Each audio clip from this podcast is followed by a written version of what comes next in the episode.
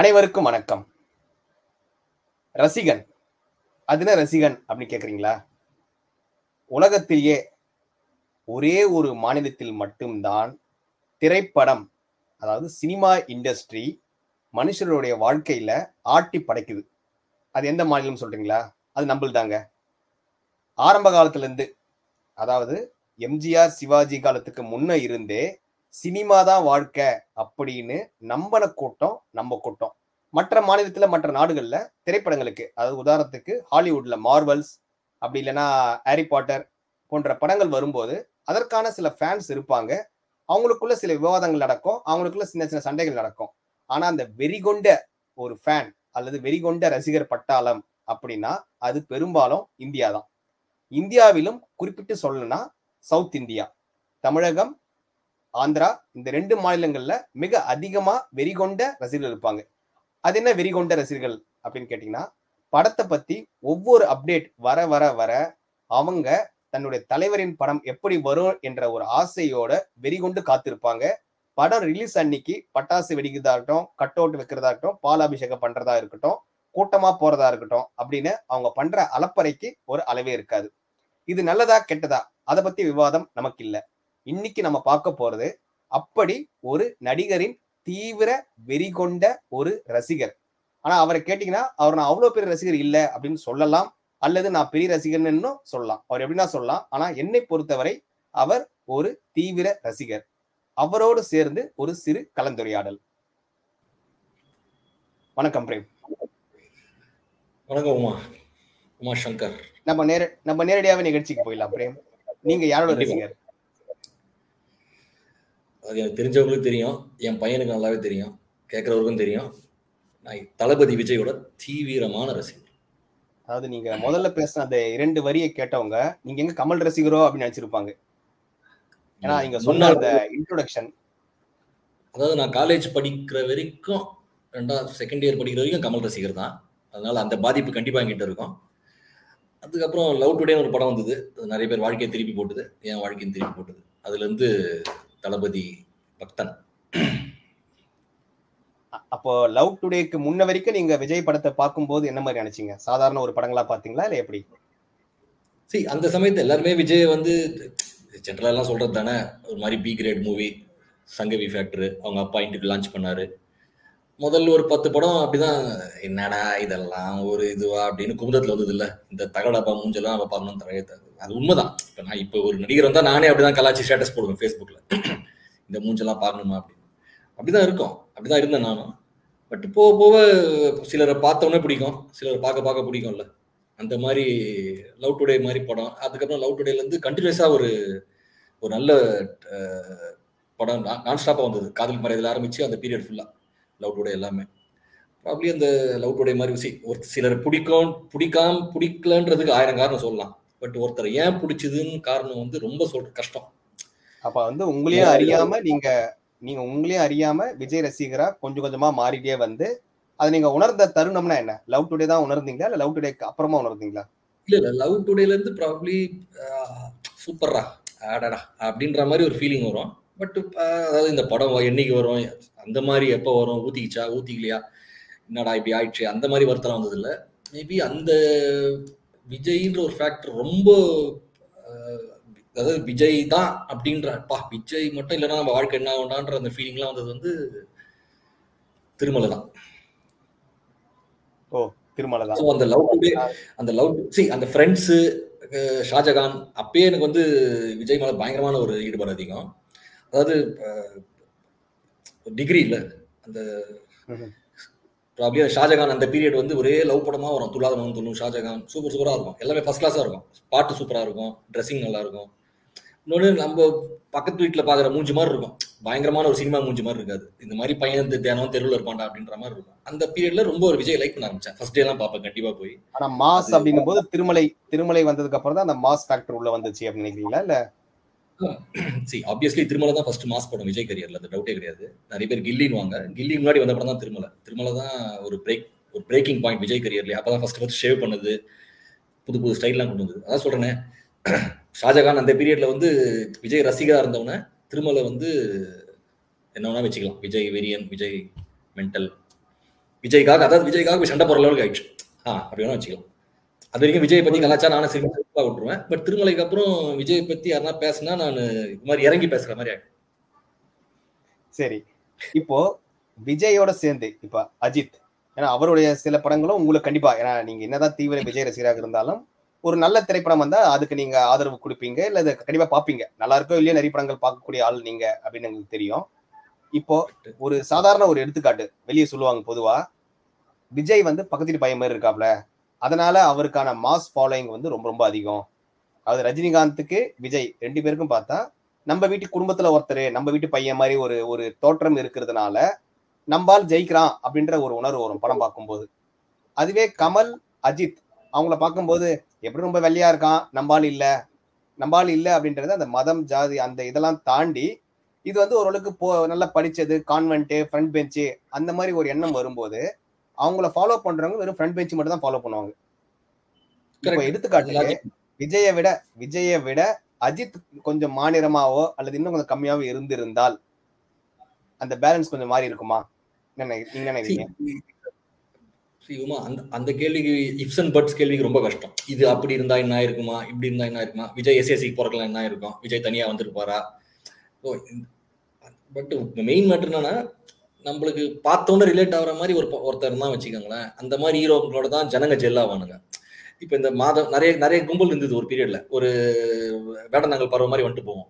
மாதவன், அப்பாஸு, குணாலு, மெயினாக இந்த பொண்ணுங்க ரொம்ப உயிரை ஒரு ஆளுங்க பாருங்க. அந்த அந்த நம் அந்த நடிகர்கள் எல்லாம் ஒரு என்ஆர்ஐ இந்த என்ஆர்ஐ மாப்பிள்ளைக்கு ஏற்ற மாதிரியோ இல்லை இந்த சாக்லேட் பேபின்னு நம்ம ஃபைவ் ஸ்டாருக்கே ஃபைவ் ஸ்டாருக்கே வழி இல்லாமல் இருப்போம். அந்த ஃபைவ் ஸ்டார்ல இதுலேயே அந்த சில்க்னு ஒரு சாக்லேட் வரும் தெரியுமா, அதை டெய்லி சாப்பிடுறாங்க. அதை வந்து என்னைக்குன்னா ஒரு நாள் சாப்பிடலாம், தினம் சாப்பிட்டா பஸ் தாங்காது அந்த கேஸ். ஸோ அந்த மாதிரி ரொம்ப சாக்லேட் பாய் மூஞ்சி வச்சுன்னு வந்து சஸ்டெயின் பண்ணுறது ரொம்ப கஷ்டம். ஏன்னா ரக்கட் லுக்கு அந்த லோக்கல் லுக் ஏன்னா எல்லா கேரக்டரும் மேட்ச் ஆகணும்ல. இப்போ அஜித்தை கூட்டு வந்து புதுப்பேட்டையில் ஒரு லோக்கல் பையன், வட சென்னையில் ஒரு சின்ன அது மாதிரி பையன் இருக்காங்க. அஜித்துன்னு சொல்ல வரல, சொல்கிறேன், அதாவது நம்ம ஸ்டேட்டுக்குன்னு உண்டான சில அந்த கல்ச்சரல் டேக்ஸோட மேட்ச் ஆகும். முகவெட்டு முகவெட்டும் மேட்ச் ஆகும் முகவெட்டும் மேட்ச் ஆகணும். ப்ராப்ளி அந்த விஷயத்தில் விஜய் கொஞ்சம் லக்கின்னு தான் நினைக்கிறேன். இன்னொன்று அதான் சொல்கிறேன், சிலர் ஏன் முன்னேற இந்த அளவுக்கு பெரிய ஆள் ஆகிறாங்க, சிலர்லாம் ஏன் பெரிய ஆள் ஆக மாட்டாங்க, இவ்வளோ டேலண்ட் இருக்கு, அந்த கேள்விக்கு வந்து பதில் யார்கிட்டயுமே கிடையாது எனக்கு தெரிஞ்சு. அந்த கேள்விக்கான பதில் தெரிஞ்சிச்சுன்னா எல்லாமே அப்புறம் அதுக்கு உண்டான அதுக்கு உண்டான சந்தோஷமே போயிடும். ஏன்னா சாவுக்கான டேட் தெரிஞ்சுட்டா வாழ்த்துக்கான டேட் போய்டும்ன்ற மாதிரி. சரி, நீங்கள் ரொம்ப அதிகமாக பார்த்த விஜய் திரைப்படம், அதிக முறை திரையில திரைய திரையரங்குக்கு சென்று பார்த்த விஜய் திரைப்படம் என்ன? சரி, நான் அதிகமாக பார்த்த திரைப்படம் வந்து கில்லி தான். பதினாறு வாட்டி பார்த்தேன் தேட்டரில். ஆனால் அப்போல்லாம் என்னென்னா படம் நூற்றம்பது நாள் ஓடும். சுமாராக இருக்க விஜய் படமே ஒரு எழுபத்தஞ்சு நாள் ஓடும்.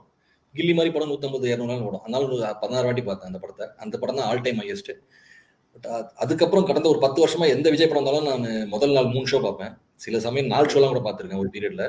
ரத்தம் சூடு குறைய குறைய என்னால் நாலு ஷோ உட்கார முடியல. ஏன்னா காலைல நாலு மணிக்கு ஆரம்பித்து ஈவினிங் ஷோ முடிக்கிறதுக்குள்ளே எனக்கு ஈவினிங் ஷோவில் வந்து தலைவலி வந்துடும் லிட்டலாம். அதுக்கப்புறம் மூணு ஷோ பார்க்க ஆரம்பித்தேன். ஓவராலாக எல்லா படமும் கண்டிப்பாக, அதாவது புலி மாதிரி அக்டர் டுபாக்கூர் படம் கூட நான் ஒரு ஏழு வாட்டி பார்த்துருப்பேன். இப்போ ரீசெண்டாக வந்த லியோ வந்து இது வரைக்கும் பதினஞ்சு வாட்டி பார்த்துருக்கேன் தேட்டரில். கில்லி காலத்து அதிகமாக பார்த்தது லியோ தேட்டர் தான். டிவிலனா இன்ஃபேக்ட் நான் டிவியில் விஜய் படம் போட்டால் பார்க்கவே மாட்டேன். ஏன்னா எனக்கு சீன் பை சீன் மனப்படமாக தெரியும். இது வரைக்கும் எந்த விஜய் படமும் நான் நெட்ஃப்ளிக்ஸில் அமேசான்லேயும் பார்த்து கிடையாது. ஏன்னா எனக்கு பார்த்து பார்த்து போர் அடிச்சு போர் அடிச்சுன்னு சொல்லக்கூடாது, மனப்படமாக தெரியும். இன்னொன்று தேட்டரில் இருக்க ஃபீலிங் வந்து எனக்கு டிவிலையும் இது ஃபோன்லேயும் லேப்டாப்லேயும் கிடைக்காது. சரி, இப்போ இந்த விஜய் ரசிகர் அப்படின்ற ஒரு காரணத்தினால உங்களுக்கு முகநூல்லையோ அல்லது வேலை இடத்துலையோ அல்லது குடும்பத்திலோ ஏதாவது ஒரு சின்ன சச்சரவோ அல்லது இந்த அட்வைஸ் பண்ணுற பூமர் அங்கிள் மாதிரி யாராவது வந்து உங்களை தொல்லை பண்ணுறது நடந்திருக்காங்க? சி, வேலையில கண்டிப்பாக நடந்துருது. ஏன்னா நிறைய பேர் வந்து முதல் முதல்ல கூட பழகுறவங்க வந்து ஏய் என்னடா சும்மா கதை விடுறான் போலகுது இவன், இந்த அளவுக்குலாம் முதல் நாள் நாலு ஷோ பார்க்கறது. ப்ராப்ளி முதல் ரெண்டு ஒரு ரெண்டு விஜய் படம் போது அவங்க புரிஞ்சுப்பாங்க, ஓஹோ இது ஒரு வித்தியாசமான பீஸ், நம்ம நினச்ச மாதிரி கிடையாது, இது இது ஒரு அதாவது நான் அபவ் நார்மலாக இருக்கலாம், இப்படி இருக்கலாம், பட் இது எக்ஸ்ட்ரீமாக இருக்குதுன்றது ஒரு ரெண்டு ஒரு ஆறு மாதம் கூட பழகினாவே புரிஞ்சுப்பாங்க. சிலர் அட்வைஸ் பண்ணுவாங்க, இல்லை சிலர் இருக்காங்கல்ல அது இதெல்லாம் வாழ்க்கையில யூஸ் ஆகுமா, வாழ்க்கையில அதாவது வாழ்க்கையில எந்த ஒரு பிடிப்பும் இல்லாமல் வாழ்வானுங்க. இவனுக்கு வந்து இடத்த கண்ணையா கேஸ், எதை பண்ணாலும் அதுல என்ன இது இதுல கிரிக்கெட் பாரு, கிரிக்கெட் எல்லாம் பார்த்து வாழ்க்கையை ஃபுட்பால் ஃபுட்பால்லாம் பார்த்து என்ன பொறுத்த வரைக்கும் ஏதாவது ரெண்டு மூணு விஷயம் நீ பேஷனேட்டாக ஃபாலோ பண்ணணும். அப்போ தான் உன் மைண்ட் ஆக்குபைடாக இருக்கும். நீ அதை அடிக்ட் ஆகி உன்னோட பர்சனல் லைஃப்பும் கரியரை ஸ்பாயில் பண்ணி படி படிப்பை ஸ்பாயில் பண்ணிக்கிறது மெச்சூரிட்டி வந்து அது தனிப்பட்ட விஷயம். சிலர் வந்து அதை கரியருக்கு எடுத்துக்கிறானுங்க, ஃபேமிலியை எடுத்துக்கிறானுங்க, ஸ்டடீஸை எடுத்துக்கிறானுங்க. அந்த அதை வந்து கற்றுக் கொடுத்து வர முடியாது. நான் ஒரு ரோல் மாடலான்னு சொன்னால் ரோல் மாடல் கிடையாது. பட் நீ நீ அந்த மெச்சூரிட்டி உனக்கு இருக்கணும். ஒரு பதினஞ்சு பதினாறு வயசுல நீ ஒரு நடிகரை ஃபாலோ பண்ணுறேன்னா, அதாவது ஓட்டு போடுறதுல பதினெட்டு வயசுல நாட்டுக்குள்ள யார் பிரைம் மினிஸ்டர் ஆகணும் சீஃப் மினிஸ்டர் ஆகணும் லெவலில் முடிவு பண்ணுறேன், பதினெட்டு வயசுலேயே முடிவு பண்ணுறேன். அப்போ அந்த மெச்சூரிட்டி உனக்கு இருக்கணும். ஸோ ஆஃபீஸில் வந்து கண்டிப்பாக எனக்கு வருவாங்க. பட் நான் அந்த மாதிரி பசங்களை வந்து நானும் திரும்பி கலாய்ப்பேன். நான் உடனே என்னோட ஒரு ஸ்டாண்டர்டு கேள்வி என்னவா இருக்குன்னா, நீ கோயிலுக்கு போறல, நீ மசூதிக்கு போறல, சர்ச்சுக்கு போறல, அந்த கடவுள் இருக்குதா இல்லை உங்களுக்கு தெரியாது. அது அஞ்சு பைசா பிரயோஜனமும் கிடையாது. ஏன்னா கோவிட்லாம் அதுக்கப்புறம் கடவுளை வச்சு நம்புறதே வேஸ்ட்.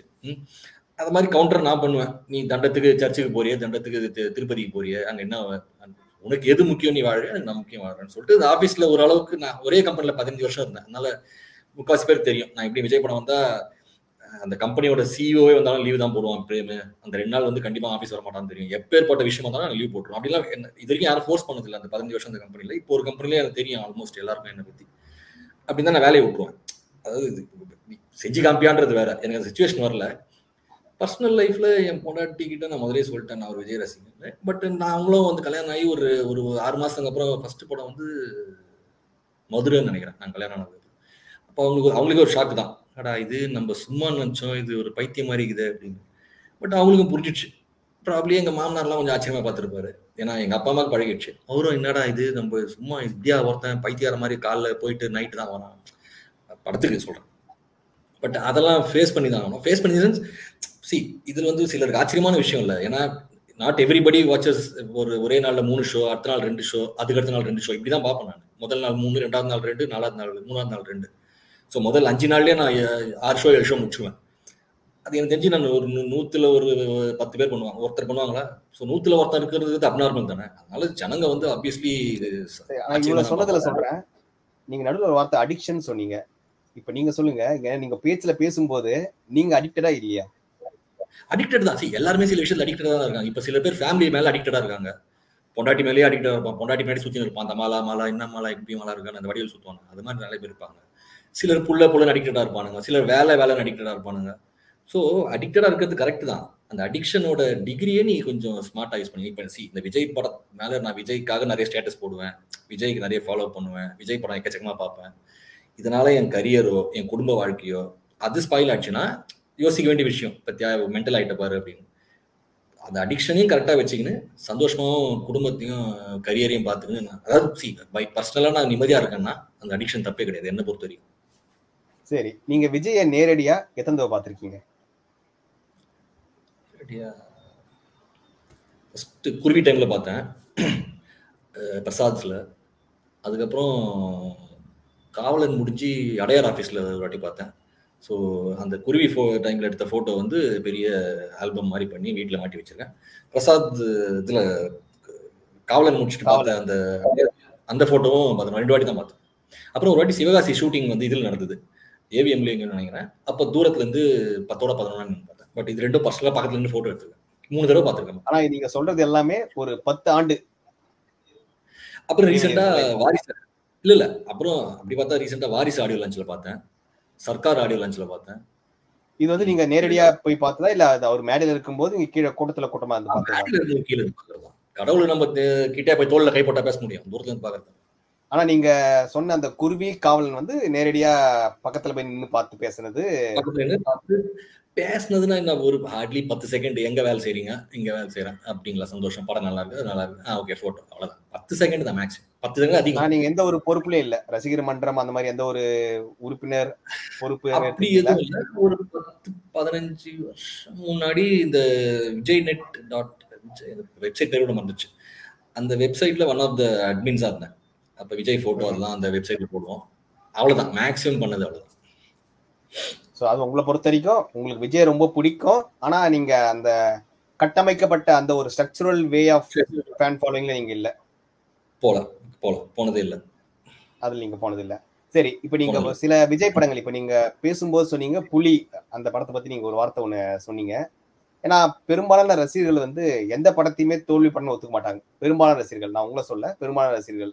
ஆனால் உங்களை பொறுத்த வரைக்கும் விஜயோடைய கேரியர் பெஸ்ட், நம்ம கமர்ஷியல் விட்டுருவோம், உங்களை பொறுத்த வரைக்கும் விஜயோடைய கேரியர் பெஸ்ட் மூவி அப்படின்னு என்னன்னு சொல்லுவீங்க?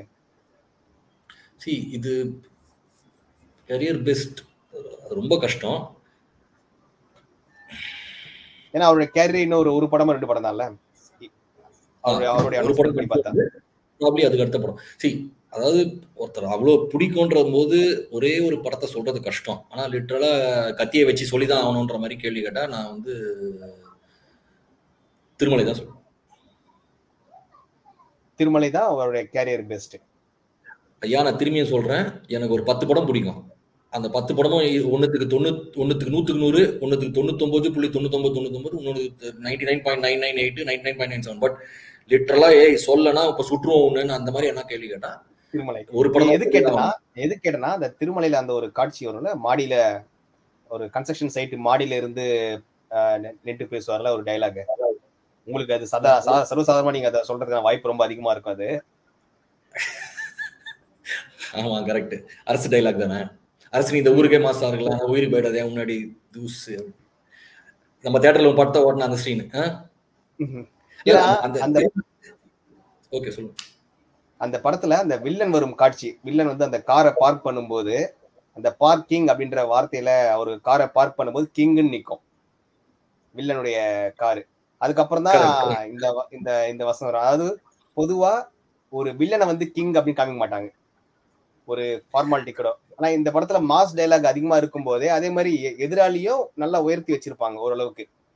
விஜய்க்கு சவால் விடும்போது சாதா ரோட்ல போறவங்க சவால் விடுறதுக்கும் ஒரு மாசி வில்லனுக்கு சவால் விடுறதுக்கும் கரெக்ட். இன்னொன்று எனக்கு தெரிஞ்சு திருமலையில் தான் ஃபஸ்ட்டு ஒரு முதல் தடவை ஒரு வில்லன் ஒரு ரவுடி ஐடி கம்பெனியில் ஹெச்ஆராக இருக்க மாதிரி பேண்ட் ஷர்ட் போட்டுன்னு வருவான். அதாவது பர்ஃபெக்ட் ஃபார்மல், சும்மா எல்லாருமே பேண்ட் ஷர்ட் தான் போடுவோம், அது ஒரு விஷயம். அவ்வளோ நீட்டாக அயர்ன் பண்ணி பியூர் ப்ரொஃபஷனல் இப்போ ஃபார்மலாக இருப்பான். அந்த மாதிரி ஒரு வில்லன் எனக்கு தெரிஞ்சு தமிழ் சினிமாவில் ஃபஸ்ட்டு ஃபஸ்ட்டு திருமலை படத்தில் தான் வந்ததுன்னு நினைக்கிறேன். அதுக்கப்புறம் அந்த இந்த படம் நினைக்கிறேன். சரி அந்த படத்துல அந்த அவன் வந்து ஒரு ஒரு பசங்க அவன் அவன் அந்த படத்துல என்ன படம் வந்து இவன் ஸ்ரீகாந்த் கோபிகா தான் நடிப்பாங்க நினைக்கிறேன். ஆமா அந்த படம் இல்ல நான் சொல்லுது அந்த மாதிரி அந்த ரக்கட் லுக் இல்லாம வில்லனுக்கான ரக்கட் லுக் இல்லாம ஒரு but I still rate Thirumalai. ஏன்னா அந்த படத்துல வந்து பிருத்திவிராஜ் வந்து ஐம்பது பொறிக்கு பசங்க வச்சு சுத்தி நிற்க மாட்டான்.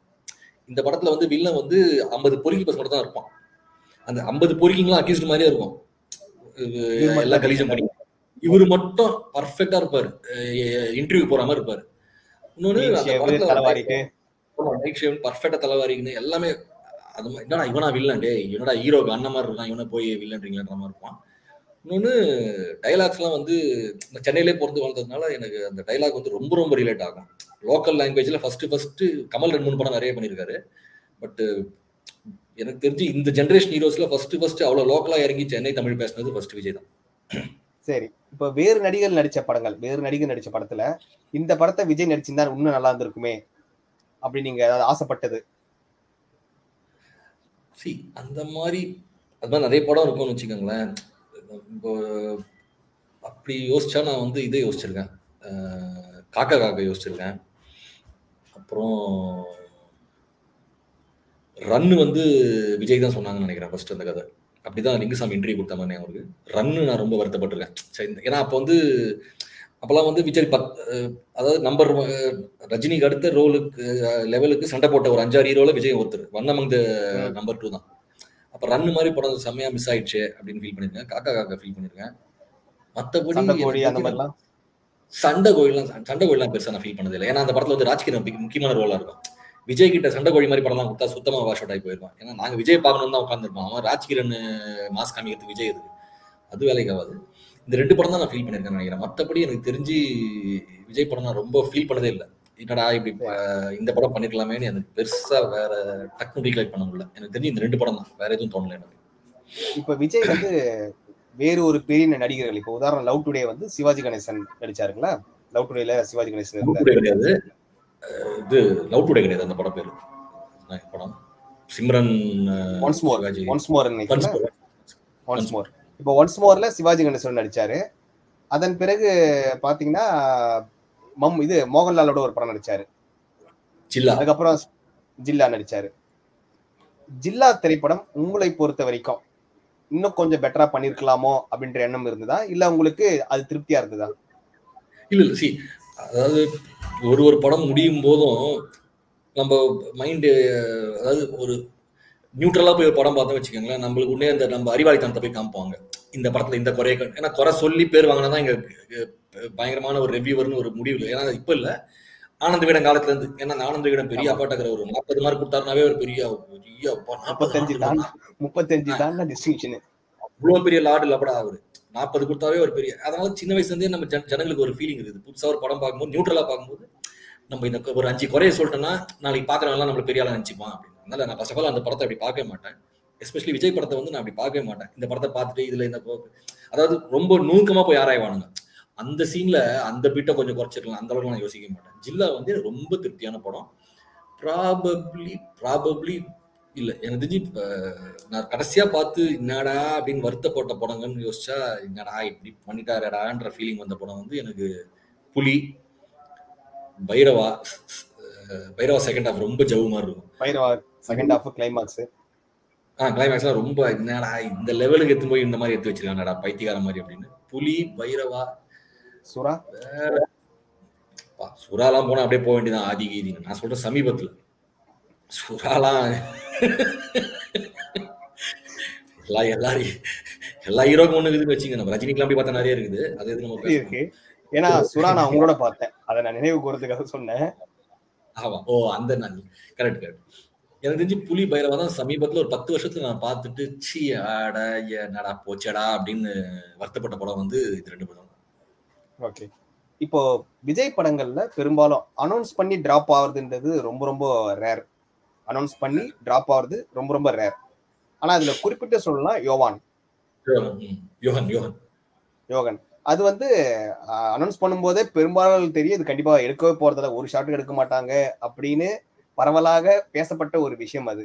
ஆனால் ஆஸ் ஏ விஜய் ஃபேனா நீங்கள் ஒரு நம்பிக்கை வச்சுருந்தீங்களா அந்த படம் கண்டிப்பாக எடுப்பானுங்கன்ட்டு? கண்டிப்பாக அந்த படம் கண்டிப்பாக எடுப்பாங்கன்னு மிகப்பெரிய நம்பிக்கை இருந்தது.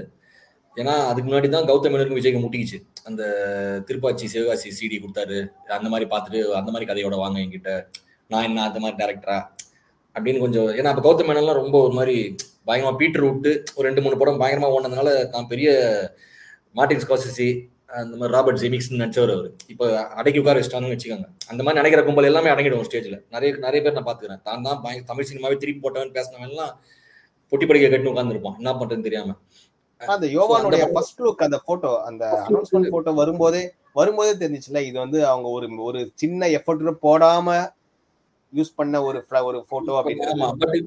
இந்த படம் அந்த படம் நான் வரும் தான் நினச்சேன் தீவிரமா. ஏன்னா அப்போ வந்து எல்லாருமே விஜய் பற்றி என்னை கவுண்டரா சொல்ற ஒரே விஷயம் விஜய் தான் கெத்து. நான் பேசும்போது என்னடா ஒரே மாதிரி நடிச்சுனுக்கிறாரு ஒரே மாதிரி நடிச்சுனுக்கிறாரு ஒரே மாதிரி நடிச்சுனுக்கிறாரு இப்பயும் ஒரே மாதிரி தான் நடிச்சுனுக்கிறாரு. பட் வேற, அதாவது ஜனங்க ரெண்டு மூ அதாவது தெரிஞ்சுக்கினானுங்க அந்த கதையை, அந்த ஒரே மாதிரி நடிச்சுட்டு இருக்காருன்ற கதையை வச்சு கலாய்க்க முடியாது. ஏன்னா ஒரு ஒரு படமும் இரநூறு கோடி முந்நூறு கோடின்னு சம்பாதிச்சு கொடுக்குது இல்லை. அதனால பட் அந்த சமயத்தில் வந்து சரி இந்த ஒரு சேஞ்சாக இருக்கட்டும் கௌதம் மேனன்கிட்ட போனால் நான் ரொம்ப எதிர்பார்த்த படம். பட் அப்போ நான் பெருசாலாம் வருத்தப்படல. பட் எனக்கு அதான் சொல்கிறேன்னே, விஜய் வந்து பெரிய டேரக்டர் வச்சு முன்னேறின ஆக்டரே கிடையாது விஜய். இப்போ சில நடிகர்லாம் இருக்காங்க, சூர்யா, ரஜினிகாந்த், இவங்கெல்லாம் வந்து அந்த ஜென்ரேஷன் இருக்க பெரிய பெரிய டேரக்டர் தான் நடிப்பாங்க. பட் விஜய்லாம் எனக்கு தெரிஞ்சு விஜய் மட்டும்தான் இருபத்தொம்போது முப்பது நியூ டேரக்டர் லான்ச் பண்ண ஹீரோன்னு நினைக்கிறேன். இருபத்தொம்போது இருபத்தி ரெண்டாம் அப்படிலாம் ஒரே படம் ஓடி இருக்கும், அடுத்த படம் நம்பி கொடுப்பாரு. அந்த மாதிரி பண்ற ஒரே ஹீரோ விஜய் தான். ஸோ அதனால விஜய் வந்து என்றைக்குமே ஒரு பெரிய டேரக்டர் நம்பி வாழ்ந்த ஹீரோவே கிடையாது. எனக்கு தெரிஞ்சு விஜய் பெரிய டேரக்டர்னு இப்போ சம்சி மாஸ்டர் படம் வந்து இந்த படம் வரதுக்கு முன்னாடியே புக்கான படம், கைதி வரதுக்கு முன்னாடியே மாஸ்டர் பூஜை போட்டாங்க. ஸோ அதனால அதுக்கு முன்னாடி வெறும் மாநகரம் ஒரு படம் தான் இவன் இவருக்கு லோகேஷ் நகராஜுக்கு கைதின்னு வாங்க. ஆனால் கைதி இப்போ நீங்கள் கைதி அனௌன்ஸ் டேட்டும் மாஸ்டர் பூஜை டேட்டும் பார்த்தா கைதி அனௌன்ஸ் ரிலீஸ் டேட்டுக்கு ரெண்டு வாரத்துக்கு முன்னாடியே மாஸ்டர் பூஜை பூஜை போட்டாங்க. அப்புறம் அட்லி ஒரே ஒரு படம், அதாவது இப்போ பெரிய இப்போ பெரியதாக ஆகிட்டாங்க அவங்க எல்லாரும். பட் அவங்க வரும்போது ரொம்ப கொசு முட்டைங்க அதுங்க எல்லாம். அப்புறம் வேற யாரு, முருகதாஸ் மட்டும்தான் எனக்கு தெரிஞ்சு சமீபத்தில் விஜய் பண்ண ஒரு மிகப்பெரிய டைரக்டர். முருகதாஸும் ஏழாம் அறிவுன்னு ஒரு காவியத்தை எடுத்தவர் அந்த சமயத்தில். அந்த காவியத்துக்கு அப்புறம் நடித்த படம் துப்பாக்கி. அதுக்கப்புறம் பட் இருந்தாலும் I have to give it to Murugadoss. எனக்கு தெரிஞ்சு சமீபத்தில் ஒரு பத்து வருஷத்துல விஜய் நடிச்ச ஒரே பெரிய டைரக்டர் வந்து முருகதாஸ் மட்டும். மிச்சம் அதெல்லாம் பேர் தெரியாது.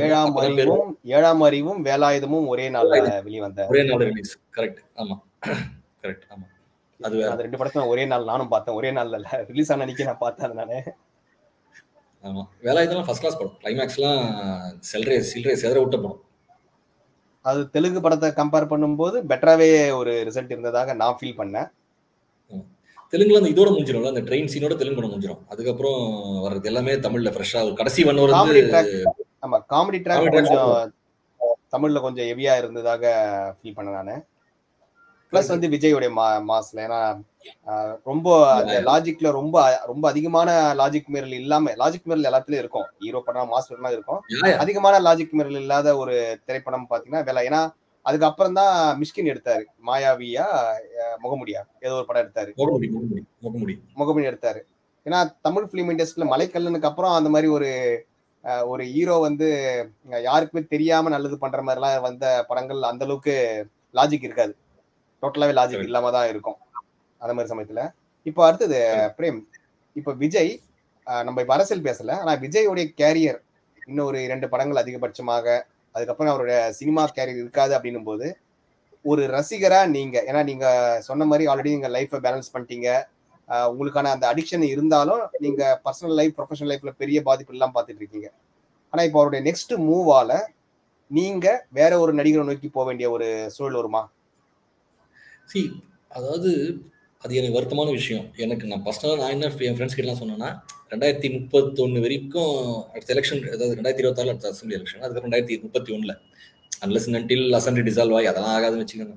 ஸோ ரெண்டாயிரத்தி முப்பத்தொன்று ஒரு நாள் ரெண்டாயிரத்தி முப்பதில் கட்சி ஆரம்பிச்சார் வச்சுக்கோங்களேன். அடுத்த ஆறு வருஷன்றது, ஏன்னா கடந்த மூணு நாலு வருஷமாகவே அன்டிஸ்பியூட்டட் விஜய் தான். விஜய் அதாவது மற்ற நடிகர்களோட ரசிகருங்க, அதாவது மனசுக்குள்ளே தெரியும் அதாவது நம்ம கிடையாதுன்னு, இருந்தாலும் ஒரு கெத்துக்காக கொஞ்சம் நானும் ரவுடி தான் கொஞ்சம் சீன் காமிச்சுருப்பாங்க. பட் அந்த செக்மெண்ட்லாம் குறைஞ்சின்னு வந்துடுச்சு, ரியாலிட்டி புரிஞ்சிடுச்சு ஜனங்களுக்கு. இந்த ஆள் என்னதான் நடிச்சாலும் இரநூறு கோடி ஓடுது, சீரியல் நானுங்க அந்த படம் முந்நூறு கோடி. அதனால மூணு வருஷமாகவே விஜய் தான்.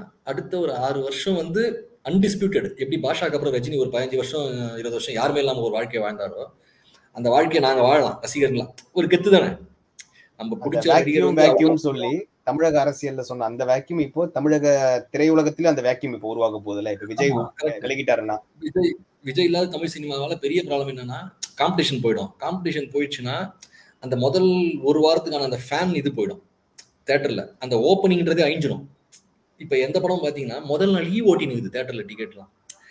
சரி, அது விஜயால உடனே மாறிடுச்சுன்னு சொல்ல, விஜய் ஒரு ரெண்டு வருஷத்துல போக போக அஜித்தோட இது மா குறையும். ஏன்னா விஜய்க்கு ஒரு காம்படிஷனா அது அஜித் தான். சி, கமர்ஷியலாக வந்து விஜய் வேற லெவலில் இருக்காரு, அஜித்லாம் ரொம்ப சின்ன லெவலில் தான் இருக்காரு. பட் ஒரு விஜய் ரசிகனை கூப்பிட்டு என்ன படம்டா அப்படின்னா அஜித் படம் தான், அது மட்டும் தான், மற்றதுங்கெல்லாம் கொசு முட்டைங்க தான். அந்த அஜித்தோட ரீச் குறைஞ்சிடும். ஏன்னா காம்படிஷன் இல்லாதனால சிலர் தான் நினைப்பாங்க அஜித் ரொம்ப முன்னேறி போவார்னு. வாய்ப்பே இல்லை, அஜித் இன்னும் கம்மியாக தான் வரும். ஏன்னா காம்படிஷன் போயிடுச்சு, அதனால அஜித்துக்கு போயிடும். எதிர்க்க ஒருத்தர் இல்லைன்னா அஜித் ரசி அஜித் ரசிகர்களுக்கும் வந்து ஒரு மோட்டிவேஷன் இல்லாமல் இருக்கும். இப்போ ட்ரெய்லர் ரிலீஸ் ஆன உடனே எத்தனை மில்லியன் வியூ வருது அப்படின்றது ஒரு போட்டி இருக்கிறதுனாலதான் ஓடுது. ஆமா, அது போயிடும். இப்ப என்ன கேட்டா எனக்கு ஆக்சுவலா ரொம்ப வருத்தம் தான்.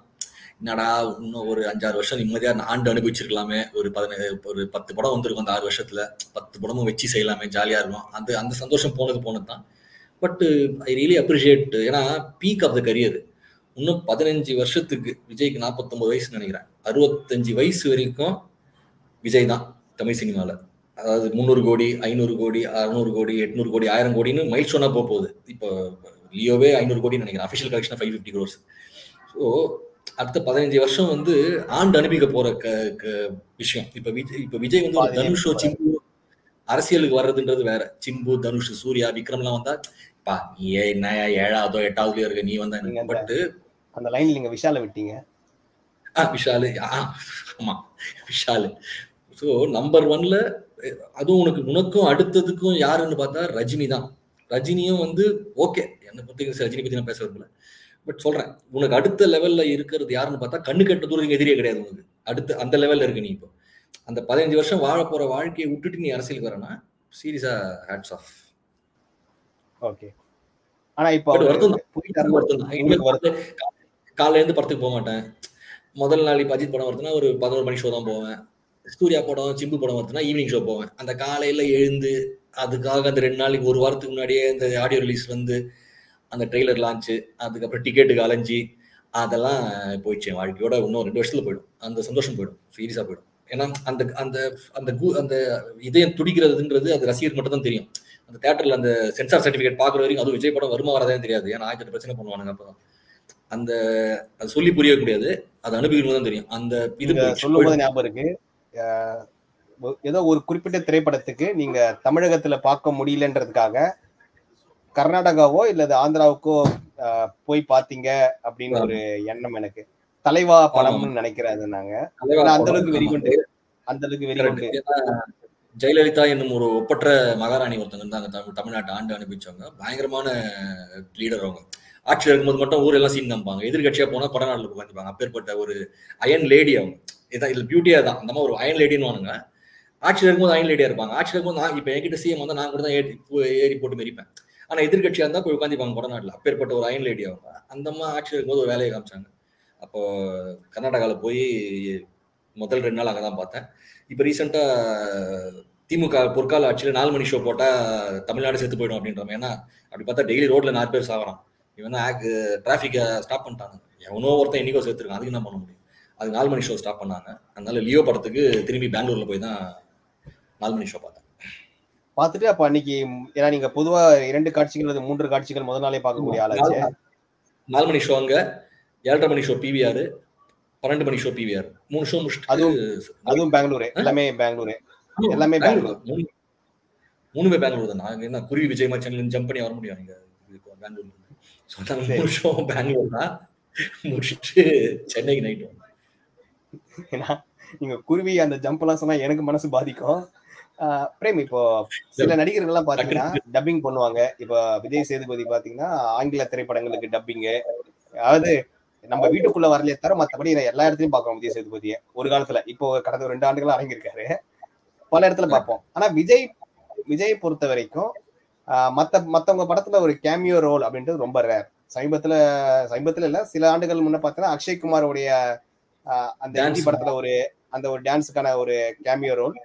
அதை தவிர்த்து அவருடைய கேமியோ ரோல் அப்படின்னு எனக்கு நினைவு தெரிஞ்சு இல்ல. அவருடைய கேமியோ ரோல் வேறொரு மொழி படங்கள்ல அவருடைய கேமியோ ரோல் இல்ல.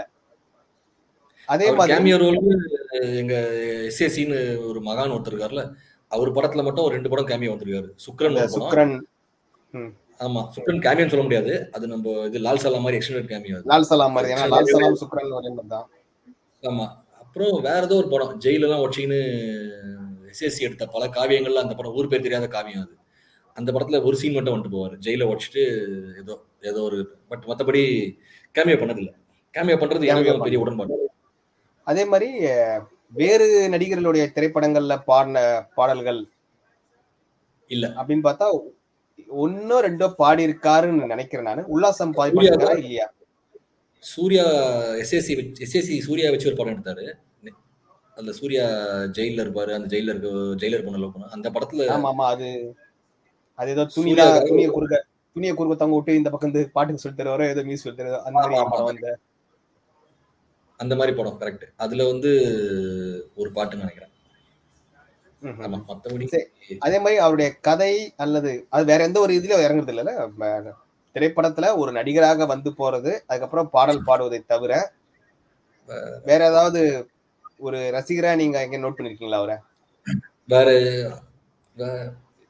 சினிமால திரைப்படத்துல திரைப்படத்துல வேற இல்ல இல்ல இல்ல இல்ல இப்ப சிம்பு தனுஷ் மாதிரி மியூசிக் போடுறேன், கதை எழுதுறேன், டைரக்ஷன் பண்றேன், அதெல்லாம் கிடையாது கிடையாது அதெல்லாம் இல்லை. ஆனா அந்த மாதிரி எதிர்பார்ப்பு உங்களுக்கு இருக்கு? அவர் ஒரு படத்தை ஏற்றி போகலாம் அப்படின்னு இல்ல இல்ல அதனால பண்ணா ஐஞ்சி குடிச்சவரா இல்ல இல்ல அதனால பண்ணா ஐஞ்சி குடிச்சவரா போயிடும்.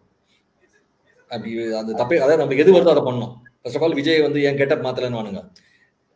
கெட்டப் மாத்தினா ஒர்க் அவுட் ஆகாதனால மாத்தாம இருக்காரு, அவ்வளவுதான். அதனால புளியை பார்த்து சூடு போடக்கூடாது என்னை பொறுத்த வரைக்கும். எஸ்பெஷலி நீயே ஒரு சிங்கம், நீ எது புளியை பார்த்து சூடு போட்டுக்கிற? உன்னை பார்த்து மற்றவன் சூடு போட்டுக்கிறான். அதனால நீ மற்றவனை பார்த்து டைரக்ஷன் பண்ற, கதை எழுதுறேன், மியூசிக் போடுறேன்னா செட் ஆகுது, கேவலமா இருக்கும். சரி, விஜய் கிட்ட உங்களுக்கு ரொம்ப பிடிச்சது என்ன? ரொம்ப ரொம்ப அதிகமாக விஜய் கிட்ட பிடிச்சது பாராட்டுற விஷயம் அது கடந்த இருபது ஆண்டுகள திரைப்பட வரலாற்றுல விஜய் நீங்க பார்த்துட்டே இருக்கும்போது, அவர் எத்தனை வருஷமா இருக்காரு தெரியல பிலிம் இண்டஸ்ட்ரியில, ஆரம்பத்துல நீங்க பார்க்கும்போது இந்த ஒரு விஷயத்துல இந்த மனுஷனை அடிச்சுக்கவே முடியாதுரா அப்படின்னு நீங்க நினைக்கிற விஷயம் என்ன? அதாவது சினிமால சொல்றேன், பர்சனல் லைஃப் பத்தி பேசுறேன். எனக்கு தெரிஞ்சு நான் ரொம்ப கனெக்ட் ஆகிற விஷயம் வந்து விஜய் படத்தில் வந்து விஜயோட ஆக்டிங் வந்து ரொம்ப நார்மலாக இருக்கும். அதாவது இப்போ நான் போய் டக்குன்னு நடுறா அப்படின்னு சொன்னால் எப்படி நடிப்பணும் அந்த மாதிரி இருக்கும். இன்னொன்று விஜயை வந்து ஈஸியாக இமிடேட் பண்ணலாம். விஜய் இப்போ என்னோட பேச்சை சில சமயம் நிறைய பேர் சொல்லுவாங்க, நீ பேசுறது சில சமயம் விஜய் மாதிரி இருக்குது, ஏன் அந்த மாதிரி பண்ணுறேன். ப்ராப்ளி அது நான் கான்ஷியஸாக பண்ணல, ப்ராப்ளி இப்படி ஆயிடுச்சுன்னு நினைக்கிறேன். ஆக்டிங் வந்து ரொம்ப சாதாரணமாக இருக்கும். டைலாக் டெலிவரி சில ஹீரோ பேர்லாம் சொல்ல விரும்பல, அவங்களாம் வந்து அது ஒரு மாதிரி தான் ரொம்ப இயல்பாக இருக்குன்றதுக்காகவே நடிக்கிற மாதிரி இருக்கும். அதுதானே இப்போ ரஜினிக்கும் அதுதானே ப்ளஸ் பாயிண்ட். ரஜினியோடைய பல்வேறு மாஸ் டைலாக்கோ இல்லை சீன்ஸோ ரசிகர்கள் எந்த ஒரு கடைக்கோடி ரசிகர்களாக இருந்தாலும் டக்குன்னு அவங்களால அதை சொல்ல முடியும், அதை மீட் பண்ண முடியும். அதுவே கமலோடைய வசனங்கள் பார்த்தா நாயகன் நம்ம ரெண்டு மூணு இது மட்டும் தான் பண்ண முடியும். அதுவும் வந்து ஒரு நகைச்சுவைக்காக தான் பண்ண முடியும், வேற எதுக்கும் பண்ண முடியாது. அந்த விஷயத்து அந்த ஒண்ணுதான் எனக்கு தெரிஞ்சு விஜய் கிட்ட எனக்கு ரொம்ப ஈக்குவலா ஈஸியா கனெக்ட். வேதாளம் அந்த வேதாளம் படத்துல அந்த முகபாவங்கள் மாறுவது அப்படின்னு சொல்லிட்டு வேற அஜித் ரசிகர்கள் சில பேர் வந்து சில்லறை சதற விடுவாங்க அந்த முகபாவங்கள் மாறுவது. ஆனா திருப்பாச்சி காலத்துல ஓகே, ஆனா அந்த அளவுக்கு இல்ல, அஜித் பண்ண அளவுக்கு திருப்பாச்சியில இருந்தான்னு தெரியல. ஆனா நீங்க சொன்ன மாதிரி தேவையில்லை, ஏன்னா ஊர்ல இருக்கிற எல்லா மூலிகைகளையும் போட்டு ஒரு ஒரு சூப் வச்சு குடிக்கிறதுக்கு எனக்கு அவசியமே இல்லைன்ற போது இருக்கிற நாலஞ்சு வீட்டுல இருக்கிறத வச்சு சமைச்சாவே போதும். அப்பதான் நம்ம அதான் வீட்டு சாப்பாடு. இன்னொன்னு இப்போ சில பசங்க எல்லாம் காலேஜ்ல பார்த்தா நம்ம கூட சுத்துவானுங்க, நம்ம கூட தம் அடிப்பானுங்க, நம்ம கூட தண்ணி அடிப்பானுங்க. ஆனா மார்க் பார்த்தா மனசாட்சி எல்லாம் வாங்குவானுங்க. அவன் அது ஏன்னா அதான் அவன் டேலண்ட். மக்கு பசங்க தான் வந்து டியூஷன் போவோம், காலைல அஞ்சு மணிக்கு செருப்படி வாங்க அப்பா அம்மா கிட்ட படிக்கலன்னு. இந்த பட் இயல்பிலே புச்சாலே இருக்கவன் நல்லா ஜம்முன்னு அடிச்சுட்டு போயினே தான் இருப்பான். அந்த மாதிரி அந்த அதெல்லாம் வந்து அந்த சி அந்த லக்குலாம் எப்படி ஒருத்தனுக்கு அமையுதுன்றதுக்கு பதில் கிடையாது. அது கடவுளா, இல்லை அவன் சின்ன வயசுலேருந்து வளர்த்துக்கிற ஸ்கில் செட்டா, இல்லை அவன் நேச்சுரலாக அவன் டேலண்டா, அதுக்கு தெரியல. பட் ஈஸியாக கனெக்ட் ஆகுறது என்ன பொறுத்த அவருடைய அந்த இன்னொன்று வந்து அவருடைய அந்த டெசிஷன் மேக்கிங். அதை சொல்லணும்ல, அந்த எடுத்த சில முடிவுகள் சரிவர அமைஞ்சது அப்படின்னு சொல்லலாம். பல்வேறு முடிவுகள் பல்வேறு பல்வேறு கரெக்டான டேரக்டரு ரொம்ப ஒருத்தன் கமிட்மெண்ட் கொடுத்துட்டா கடைசி வரைக்கும் கூட நின்று படத்தை முடிச்சு கொடுக்குறது. இப்போ நிறைய ஹீரோ பார்த்துருவேன், எவ்வளோ பெரிய ஹீரோங்களாம் இருக்காங்க, கமிட் ஆகுறது ஒன்று, கட்சியில் அந்த கைட்டி விட்டுருவாங்க அந்த டேரக்டரை. எனக்கு தெரிஞ்சு விஜய் கைட்டி விட்ட டேரக்டர்னு எனக்கு தெரிஞ்சு சமீபத்தில் முருகதாஸ் மட்டும்தான் நினைக்கிறேன். நான் முருகதாஸ் வந்து விஜய் வச்சு படம் பண்ண போகிறேன், நான் எல்லா இன்டர்வியூலையும் சொல்லியிருந்தாரு, சன் டிவிக்காக பண்ண போகிறேன். அந்த பீஸ்ட் வந்து ஆக்சுவலாக முருகதாஸ் பண்ண வேண்டிய படம், அதாவது அது கால் ஷீட் சொல்கிறேன்.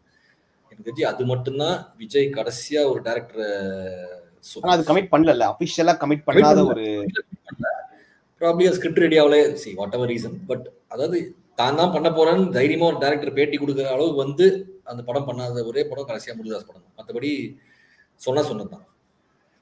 சரி, விஜய் பைரவா ஒரு படம் தான் அவர் ரெண்டு அடிக்க போறாரு அப்படின்னா அந்த படம் யார் டைரக்டர் ஆகணும்னு ஆசைப்படுறீங்க? இது ஒரு கடைசி கேள்வி உங்களுக்கு. கடைசி கேள்வி, அந்த படம் வந்து காசி ரசிகர்கள் தான் சொல்லுவாங்கன்னு நினைக்கிறேன். அட்லி தான் எனக்கு கரெக்டா செட் ஆகும். ஏன்னா அட்லி தான் எண்ட் நோட். ஆ கடைசியா ஒரு படம் பண்ண இதா இதோட முடிய போகுதுன்ற போது அட்லி மாதிரி ஒருத்தர்கிட்ட கொடுத்தா ஜம்முன்னு எடுத்து கொடுப்பான். என்ன பொறுத்த வரைக்கும் வெற்றி மாறன்றாங்க, வெற்றி மாறன்ட்ட போய் எக்ஸ்பிரிமெண்ட்டுக்கு எக்ஸ்பிரிமெண்ட்டுன்னு மாட்டிக்கின்னு குரங்கு மேல மேல த மரத்துக்கு மரம் தாவு, இங்கே இங்கேயும் குதி, இந்த மூஞ்சி அப்படி வச்சுக்கோ, நொண்டி கால் நொண்டியா நடந்துவா. அதாவது கடைசி படம் சந்தோஷமா பார்க்கணும். நீ திடீர்னு சாக வச்சுட்டு கிளைமேக்ஸ் எடுத்து போயிடுவீங்க சார், நீங்க நீங்க ஒரு நக்ஸலைட்டு, அதாவது உயிர் ஜனங்களுக்காக உயிரை தியாகம் பண்ணீங்க அப்படின்ற மாதிரி படம் எடுக்காம எனக்கு தெரிஞ்சு அட்லீகிட்ட கொடுத்தா சிறப்பாக முடியும். ஏன்னா விஜயோட வாழ்க்கையை மாற்றுறது ரெண்டே டேரக்டர் தான் என்னை பொறுத்த வரைக்கும். கடைசி பத்து வருஷம் முன்னாடி விஜய் வந்து இல்லை இல்லை பேரரசு காலத்தில் விஜயோட நிறைய பேர் கம்ப்ளீட் பண்ணியிருந்தாங்க. விஜயை வந்து அன்டிஸ்பியூட்டட் நம்பர் ஒன்று தூக்கின்னு போனது ஒன்று முருகதாஸ், இன்னொன்று அட்லி. அது முன்னாடி விஜய்க்கு ஈக்குவல் காம்படிஷன் தான் சொல்லலாம். அஜித், ரஜினி, சூர்யா அப்படின்னு இருந்தவங்க தான் பத்து வருஷம் முன்னாடி. பட் விஜய் தூக்கின்னு போய் ஆண் அண்ணாந்து எல்லாம் ஆண் வாய் தந்து பார்க்க வச்சது ரெண்டு டேரக்டர் வந்து முருகதாஸ் அட்லி. முருகதாஸ் தெரியல, அட்லி தான் எனக்கு தெரிஞ்சு பர்ஃபெக்ட் சிங்க் ஆகும். ஆனா எல்லாமே இரண்டாயிரத்தி இருபத்தி ஆறுக்குள்ள முடியணும். ரெண்டாயிரத்தி இருபத்தி ஆறுக்குள்ள இல்லை, ரெண்டாயிரத்தி இருபத்தஞ்சோட முடிஞ்சிடும் விஜயோட கலைப்பயணம். ரெண்டாயிரத்தி இருபத்தஞ்சு இப்போ மார்ச்சோட முடியுதுன்னு நினைக்கிறேன் GOAT's shooting. So probably Vijay வந்து எப்பவுமே ஒரு ஷூட்டிங் முடிஞ்சு அடுத்த ஒரு மாசத்துல அடுத்த படம் போயிடுவாரு. எஸ்பெஷலி இது டைம் வேற கன்ஸ்டன்ட்னால ஏப்ரல் ஆரம்பிச்சு டிசம்பரோட ஷூட்டிங் முடியுது ரெண்டாயிரத்தி இருபத்தஞ்சு சாரி ரெண்டாயிரத்தி இருபத்தி நாலு டிசம்பரோட டிசம்பர் ரெண்டோட ஷூட்டிங் முடிஞ்சிடும். ரெண்டாயிரத்தி இருபத்தஞ்சு ஏப்ரலுக்கு ஃபைனல் படம், அதுக்கப்புறம் மாநாடு வீநாடுன்னு ரொம்ப பிஸியாக இருக்க வேண்டிய டைம் இவங்க எல்லாருக்கும். அது அவருக்கு உங்களுக்கு இல்லைல்ல? இல்லை மாநாடுக்குலாம் நான் போகணும் கண்டிப்பாக. ஓகே போவீங்க. நான் நினச்சேன் நீங்கள் திரைப்படத்தை சார்ந்து தான் அவரை நீங்கள் பின்பற்றுவீங்கன்னு நினச்சேன். அவருடைய எதிர்கால திட்டங்களையும் நீங்க அவரை பின்பற்றுவீங்க அப்படின்றது எனக்கு ஒரு இப்போ ஒரு கூடுதல் தகவல். இது கண்டிப்பா எனக்கு என்னோட பொலிட்டிக்கல் அஃபிலியேஷன் வந்து நான் ஒரு கட்சிக்கு ஓட்டு போட்டுருக்கேன், நாம் தமிழர் கட்சிக்கு. பட் எனக்கு திமுக திமுக ஒழிக்கிறதுக்கு விஜய் இல்லை யோகி பாபு கட்சி அமைச்சர் சந்தோஷப்படுவேன் நான். அண்ட் வென் இட்ஸ் விஜயே கட்சி ஆரம்பிச்சு அந்த ரெண்டு ஒன்று பேய் பிசாசியும் ஒழிக்கிறதுக்கு ஒருத்தர் வராரு, of all the people it's விஜய்னும் போது அதோட சந்தோஷம் வேற என்ன இருக்கு. பட் என்ன ஒன்று திரும்பி போய் இந்த விஜயகாந்த் இந்த கமல்ஹாசன் பண்ண தப்ப விஜய் பண்ணாம இருக்கணும். அந்த கூட்டணின்ற அந்த ஒரு சூழல் நமக்கு தெரியாது, ஒவ்வொருத்தரும் தனிப்பட்ட சூழல் நமக்கு கண்டிப்பா தெரியாது. உங்களை கடைசி கேள்வி என்ன, ஆனா இப்ப கேள்வியா இல்ல, நீங்க விஜயோடைய வசனங்கள்ல உங்களுக்கு மனசுக்கு ஈர்த்த ஏதாவது ஒரு வசனத்தை சொன்னா நம்ம நிகழ்ச்சி முடிச்சுக்கலாம். நன்றி. பேர்